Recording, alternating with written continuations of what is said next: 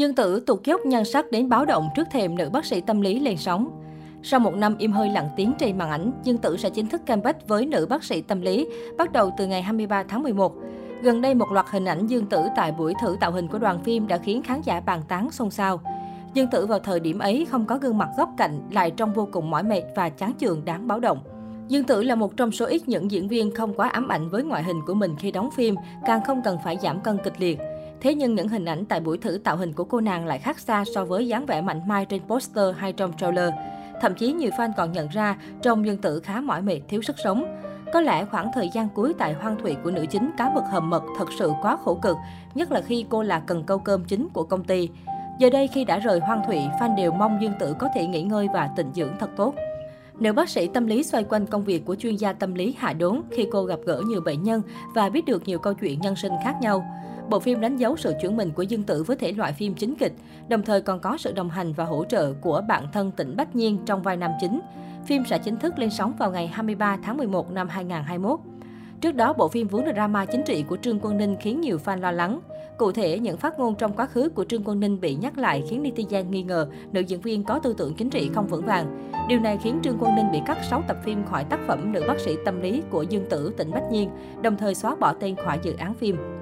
Trước nguy cơ bị hiểu lầm và có khả năng phong sát ở mặt trận phim ảnh, mới đây phía Trương Quân Ninh đã nhanh chóng đưa ra phản hồi chính thức về vụ việc. Theo đó, studio của Trương Quân Ninh khẳng định một số người dùng đã tung thông tin sai lệch một cách ác ý về tư tưởng Đài Loan độc lập của Trương Quân Ninh.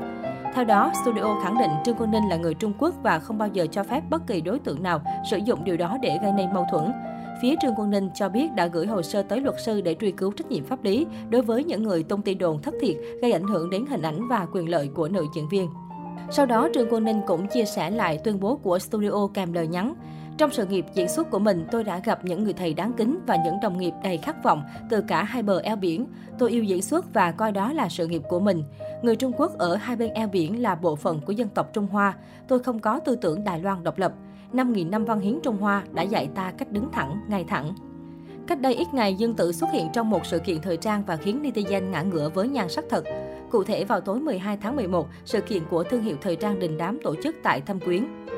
Nhận được sự chú ý của người hâm mộ khi Dương Tử trở thành nhân vật khách mời duy nhất có mặt tại đây. Trước giờ re, studio của nữ diễn viên tung ba tấm hình nhá hàng tạo hình nhận được nhiều lời khen của netizen.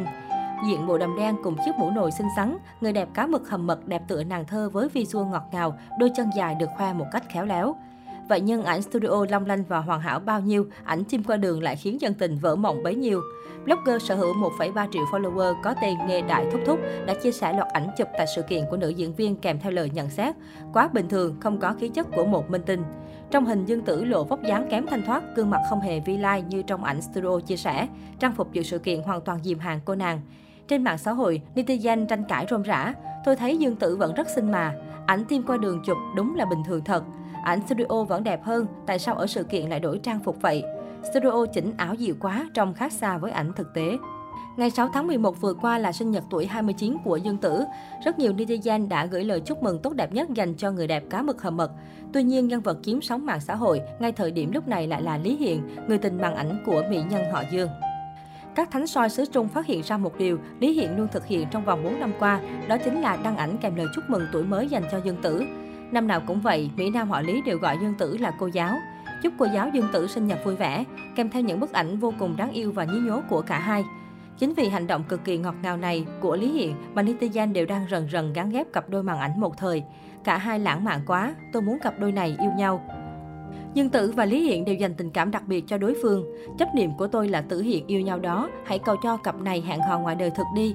Từ khóa Lý Hiện bốn năm liền chúc mừng sinh nhật Dương Tử còn đứng vị trí số một trên top tìm kiếm Weibo.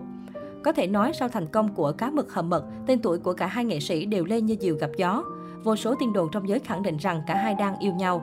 Thậm chí còn có blogger khẳng định chắc nịch rằng Lý Hiện đã đính hôn cùng với Dương Tử, cả hai chuẩn bị làm đám cưới.